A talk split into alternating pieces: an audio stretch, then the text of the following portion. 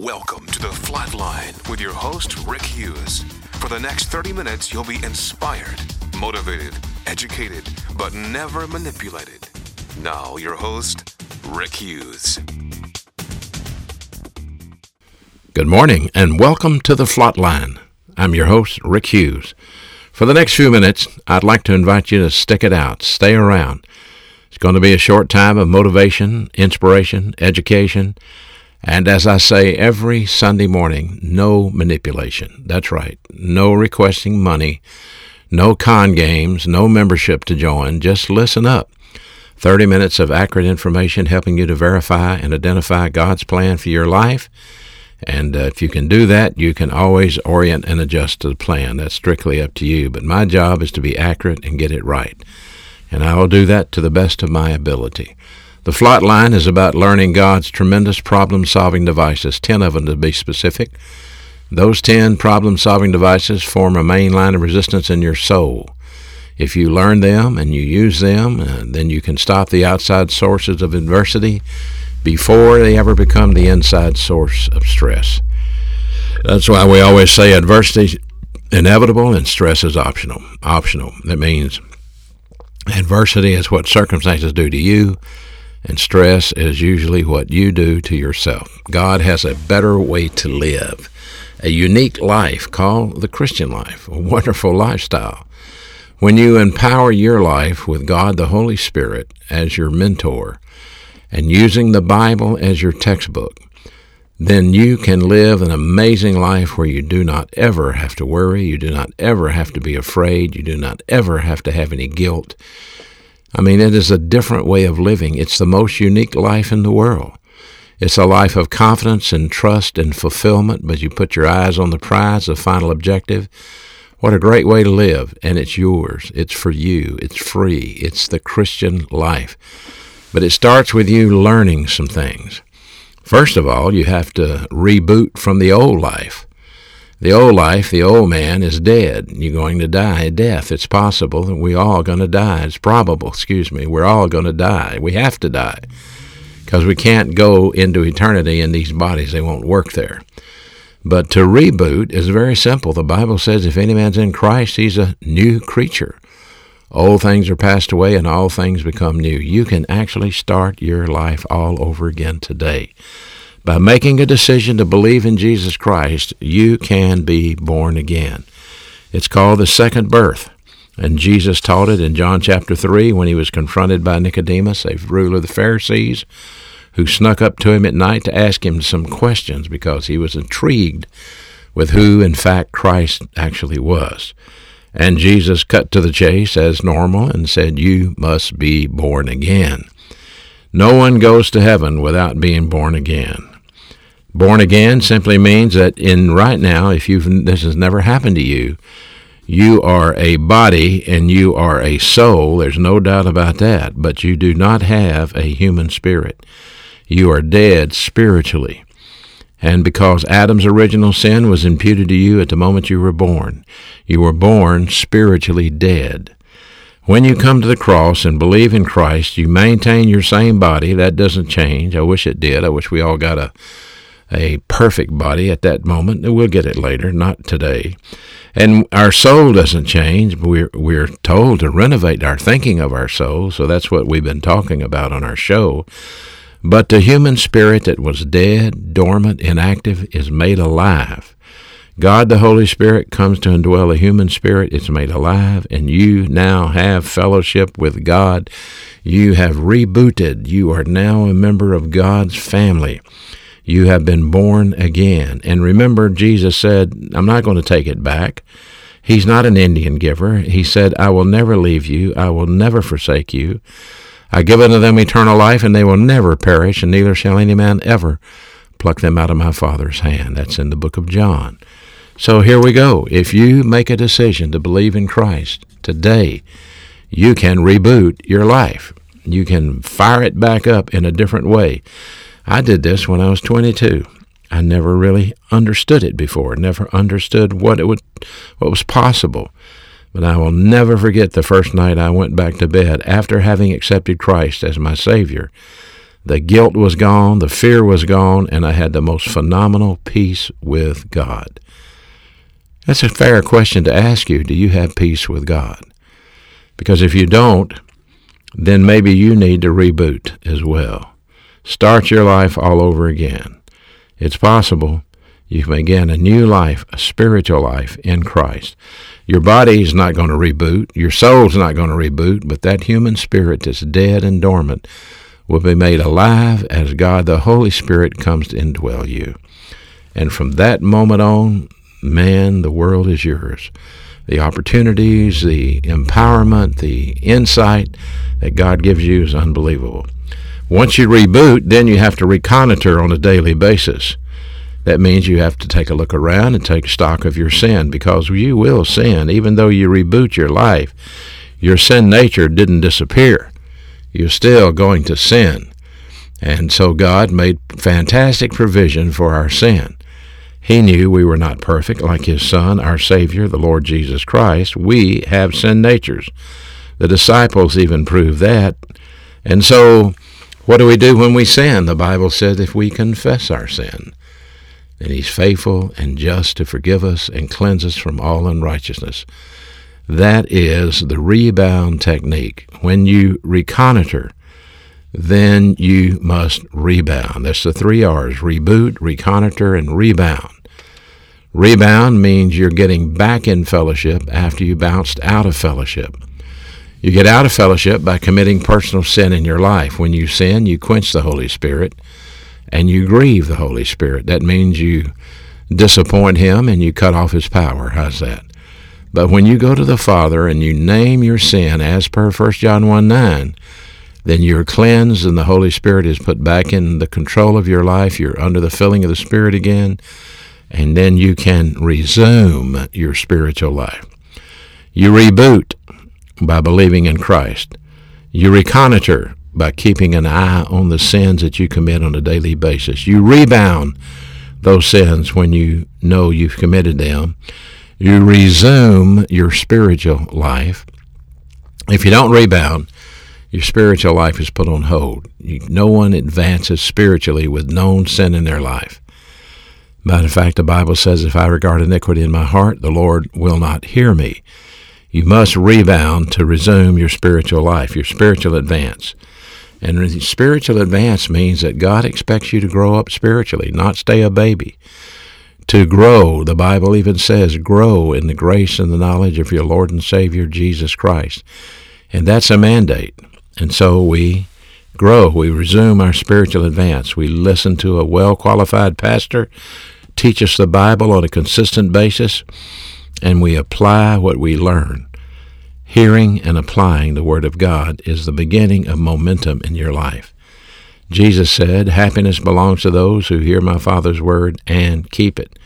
And that's the key for you and for me as well, to apply what we learn. And then once we resume the spiritual life and we start advancing the spiritual life, the testing comes. And this is where you must have another R. It's called resiliency. You must be resilient to handle the testing. You must be able to pick yourself up, move on. Even if you commit a sin and you get knocked down, don't go sit in the corner and cry about it. Don't go have yourself a pity party. Don't go thinking that the world's over because I failed God. If God was through with you, He would have taken you home. But the fact that He left you here means that He still has a plan for your life. So be resilient. Bounce back.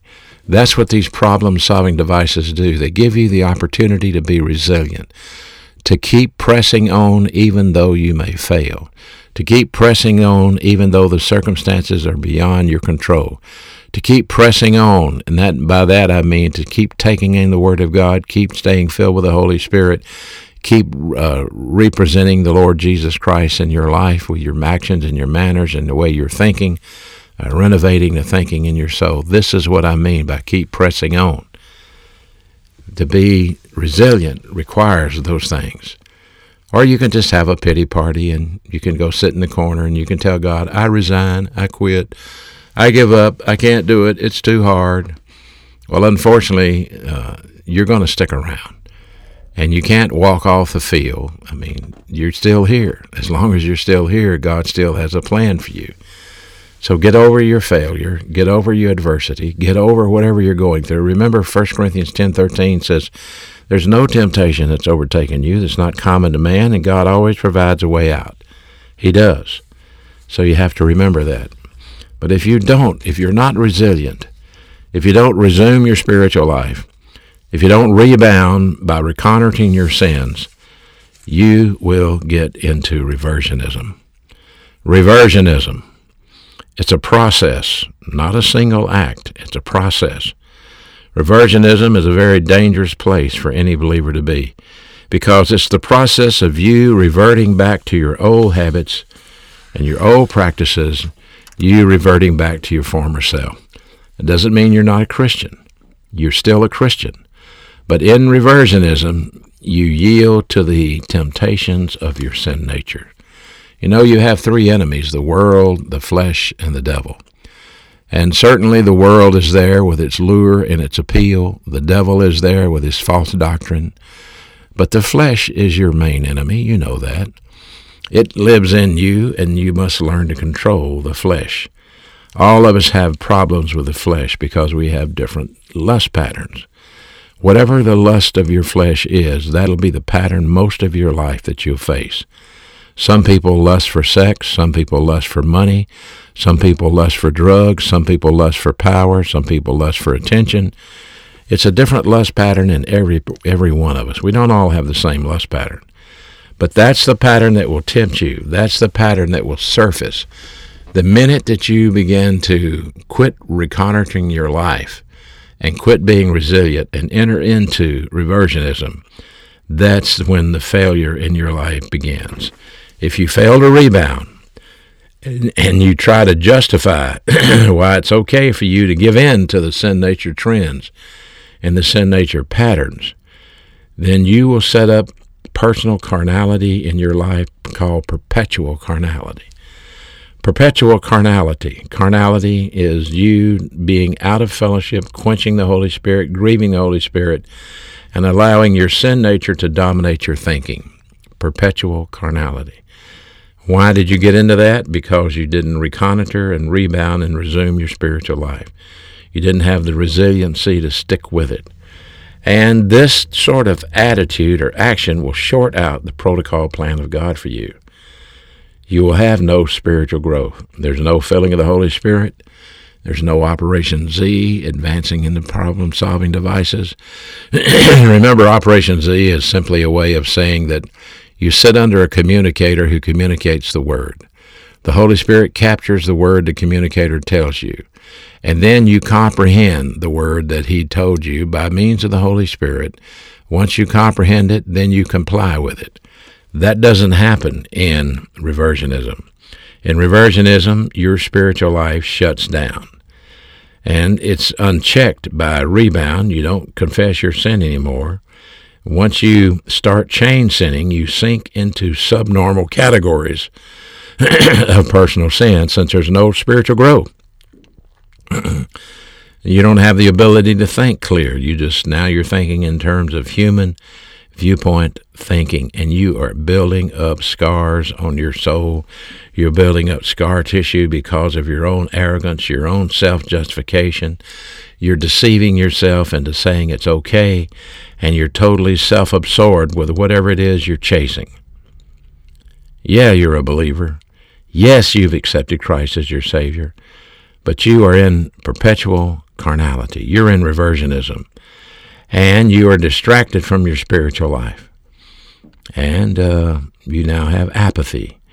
You now have indifference. You have the wrong priorities in your soul. And uh, you have no truth. You got no relationship to reality anymore.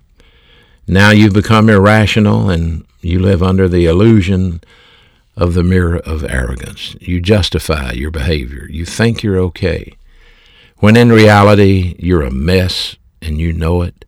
You just are too arrogant to admit it to yourself or to anyone else. Your wrong priorities are going to destroy you until you begin to think clearly and see yourself as you really are. you will never recover from your sin. Only a slow, slippery slide down the my way highway until that road runs out. The bridge is out. I remember an illustration about a fellow standing on the middle of the bridge trying to stop traffic at night and people trying to run over him and go around him because they didn't know the bridge was out and he was trying to warn them. Many went around him and many lost their lives. You may be trying to go around the warning as well. The bridge is out. You will have the wrong priorities in your life, the wrong key to happiness in your life. You'll think pleasure is where it's at. You will pursue happiness with loved ones, social life, details in life. That all becomes very important to the key to you fulfilling your life. But they're not. You might even reject a legitimate authority and become increasingly hypersensitive about any sorts of authority, and then you lose your objectivity. And you will obviously blame others for your misery. It'll be your parents' fault. It'll be the preacher's fault. It'll be the police officer's fault. It'll be the president's fault. It's never going to be your fault, right? Because you reject legitimate authority. As a result, this spiritual uh, development in your life is arrested, stalled out spiritually. You're crashing and burning spiritually. You're vulnerable to demon influence, not demon possession now, demon influence. A Christian cannot be demon possessed, but he can be demon influenced by doctrines of demons. And your thinking becomes clouded by the cosmic smokescreen of Satan. You begin to believe all sorts of garbage as you seek to fill the void in your empty life left by this spiritual vacuum you created because you did not reconnoiter, rebound, resume, and have the resiliency to stick with it. And as a result, you begin to accept the lie. You begin to accept false doctrine as a result of rejecting the true doctrine. Listen to what the Bible says about that in 1 Timothy 4 1. But the Spirit says, in the latter periods of time, that's between the first and second advent of Christ, some believers will become apostate from doctrine, paying attention to deceitful spirits and concentrating on doctrines of demons. When you reject truth and get involved in the cosmic system, this always leads to the frantic search for happiness. And 2 Timothy 3 4 says you're a lover of pleasure rather than a lover of God. This frantic search for happiness, or what I call going down the my way highway, can take you in many different directions. You'll be doing anything you can to fill up your empty life. You'll buy things you don't need to impress people you don't even like. You'll spend money you don't have. You're just on a narcotic. You know, that's the narcotic to deaden the empty pain of the empty life. And so you're not happy with what you have. You won't be content with what you have. You're not happy now. You won't be happy in the future. And unhappy people take their unhappiness with them wherever they go. Yep, it's going to follow you everywhere. Even if you move to another state, even if you move to another house, you're going to be unhappy. Mainly because God the Holy Spirit's going to be convicting you of your sin, just like He's doing right now. And God the Holy Spirit's going to be warning you of what's coming, just like He's doing right now. Hebrews 13:5 Let your lifestyle be free from the love of money. Be content with what you have, for He Himself has said, I will never leave you, I will never forsake you. Without capacity for life, you will never be content. Happiness has to do with people or circumstances in your way of thinking, but it's not what you have or don't have. That's not the happiness I'm talking about. The happiness I'm talking about is the peace that you understand when you're in the center of God's plan. When you're learning God's word and applying it, Jesus said in Luke 11, 27 and 28, that's the key to happiness. Happiness belongs to those who hear my Father's word and who keep it. The frantic search for happiness in the life of the reversionist will lead to Operation Boomerang. Boomerang. In other words, you were unhappy and miserable, and you went out in the frantic search for happiness, and your unhappiness and your misery is going to intensify as it comes back to haunt you. Your happiness increases, and happiness becomes more elusive. Those people that you trust will abandon you. The cosmic system will lure you into some sort of organization and they'll abandon you, even though God never abandoned you. Even though you turned your back on Him, He never, ever, ever turned His back on you. And you get recruited by the cosmic recruiter. That's another R. Recruited by the cosmic recruiter. That cosmic recruiter can lure you into the world system of promise as you seek to deaden the pain of your empty life. So there you go. In Operation Boomerang, what you thought were going to make you happy turned out to be only temporary. And now your misery intensifies. You lose control of your life. You begin to break up, but you can't stop the vicious cycle of emotional distraught in your life. And it tears you apart. It's because you walked away from the plan of God. You walked away from the confidence of God. You walked away from the promises of God. You went down the my way highway. It is time to reconnoiter what you've done. It's time to rebound your sin, resume your spiritual life. Nothing will satisfy you as long as you're in reversionism. Everything will only be a temporary fix for you.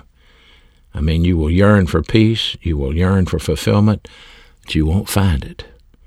The arrogance of unhappiness sets in, even romance, even sex, even promotion on the job, even temporary prosperity won't give you what you're looking for because you don't have the capacity to handle them.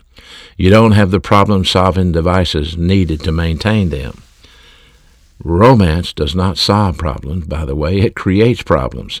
Sex doesn't solve problems, it creates problems. Prosperity doesn't solve problems, it creates problems like jealousy and guilt and bitterness and abuse. Those are the problems. All of this leads to you getting into the emotional revolt of your soul.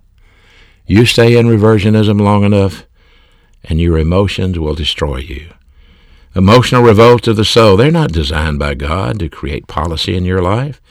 Emotions were not designed by God to, for you to live by and be directed by. They are appreciators.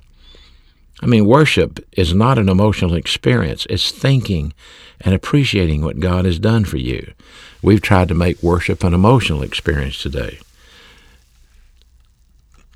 Mentality versus emotion is the key. When emotions uh, dominate your thinking, you always become irrational, operate on those emotions. Because emotions don't have any content, emotions don't have any rationality. They don't have any virtue. Emotional revolt of your soul will divorce you from reality, and it will substitute irrationality, combining with arrogance, and every eventually produce probably some sort of mental illness. You'll probably become a psychotic believer. Now, all your biblical priorities will be gone. No more divine norms and standards. And now you begin to attack truth. You begin to go after God in your bitterness. Now you have permanent locked in negative volition, and you are perpetually carnal. You will never understand God's plan for your life. You have no Word of God in your soul. You think like an unbeliever. You're antagonistic to truth, and this is all a Christian I'm talking about. And now you have a blackout of your soul. Scar tissue hardens your heart. Your soul blacks out you get into a vacuum that absorbs everything that's wrong in your life. It's called the vanity of the mind in Ephesians 4:17. The Greek word vanity is metaiotes, the vacuum in your mind. This subjects you to demon influence, being influenced by the cosmic system. This is not demon possession I'm talking about. It's the infiltration of the cosmic system into your thinking It causes a blackout in your soul. That means the lights go out in Georgia, as they say, nothing is clear anymore. That's a result of you being out of fellowship, staying out of fellowship in reversionism, not recovering, being lured into the cosmic system, going down the my way highway, and everything else I've covered here today. I covered a lot with you. Your understanding is blacked out. You don't really see yourself as you are anymore. You see yourself as you think you are. Your norms and standards were given to you by God to protect you, but you burned them away with the scar tissue in your soul. And the Bible warns you don't let any advantage be taken over you by Satan, for we're not ignorant of his devices, but you have forgotten that. And you have not put on the full armor of God. You gave place to the devil when the Bible told you in Ephesians 4:27 not to do it. And now you have become lion bait. He's walking around like a roaring lion, seeking who he can devour, and you're next on the list. That doesn't mean you're not going to heaven. That's not what I'm saying. It means you have wasted your life. You wasted the opportunity to renovate your thinking. You wasted the opportunity to glorify God. You left your first love. You abandoned the plan that God had for your life and you went into the my way highway. It's a shame that you have to look into the mirror of the Word of God to see yourself like this, but this is you. This is what you've created inside of you. You created a monster, and you know it. There's only one way out. It's going to take time. But first of all, you must reconnoiter your sin, rebound your sin, resume your spiritual life, and purge the scar tissue out of your soul with the infiltration of the Word of God that'll flush you out and clean you up. But no one can make that decision for you. It's like a drug addict. You got to decide do you want to keep living like this or do you want to get right with God? Reconnoiter, rebound, resume your spiritual life, and be resilient in face of adversity. Think about these things. Ponder on them. Listen to me and hopefully you'll come back next week. Until then, I'm your host, Rick Hughes, and I'd like to invite you next week, and uh, please come back. And thank you for listening to The Flatline. Thank you for listening to The Flatline with your host, Rick Hughes. If you'd like to contact Rick, please write to him at P.O. Box 100, Cropwell, Alabama 35054 or online at www.rickhughesministries.org.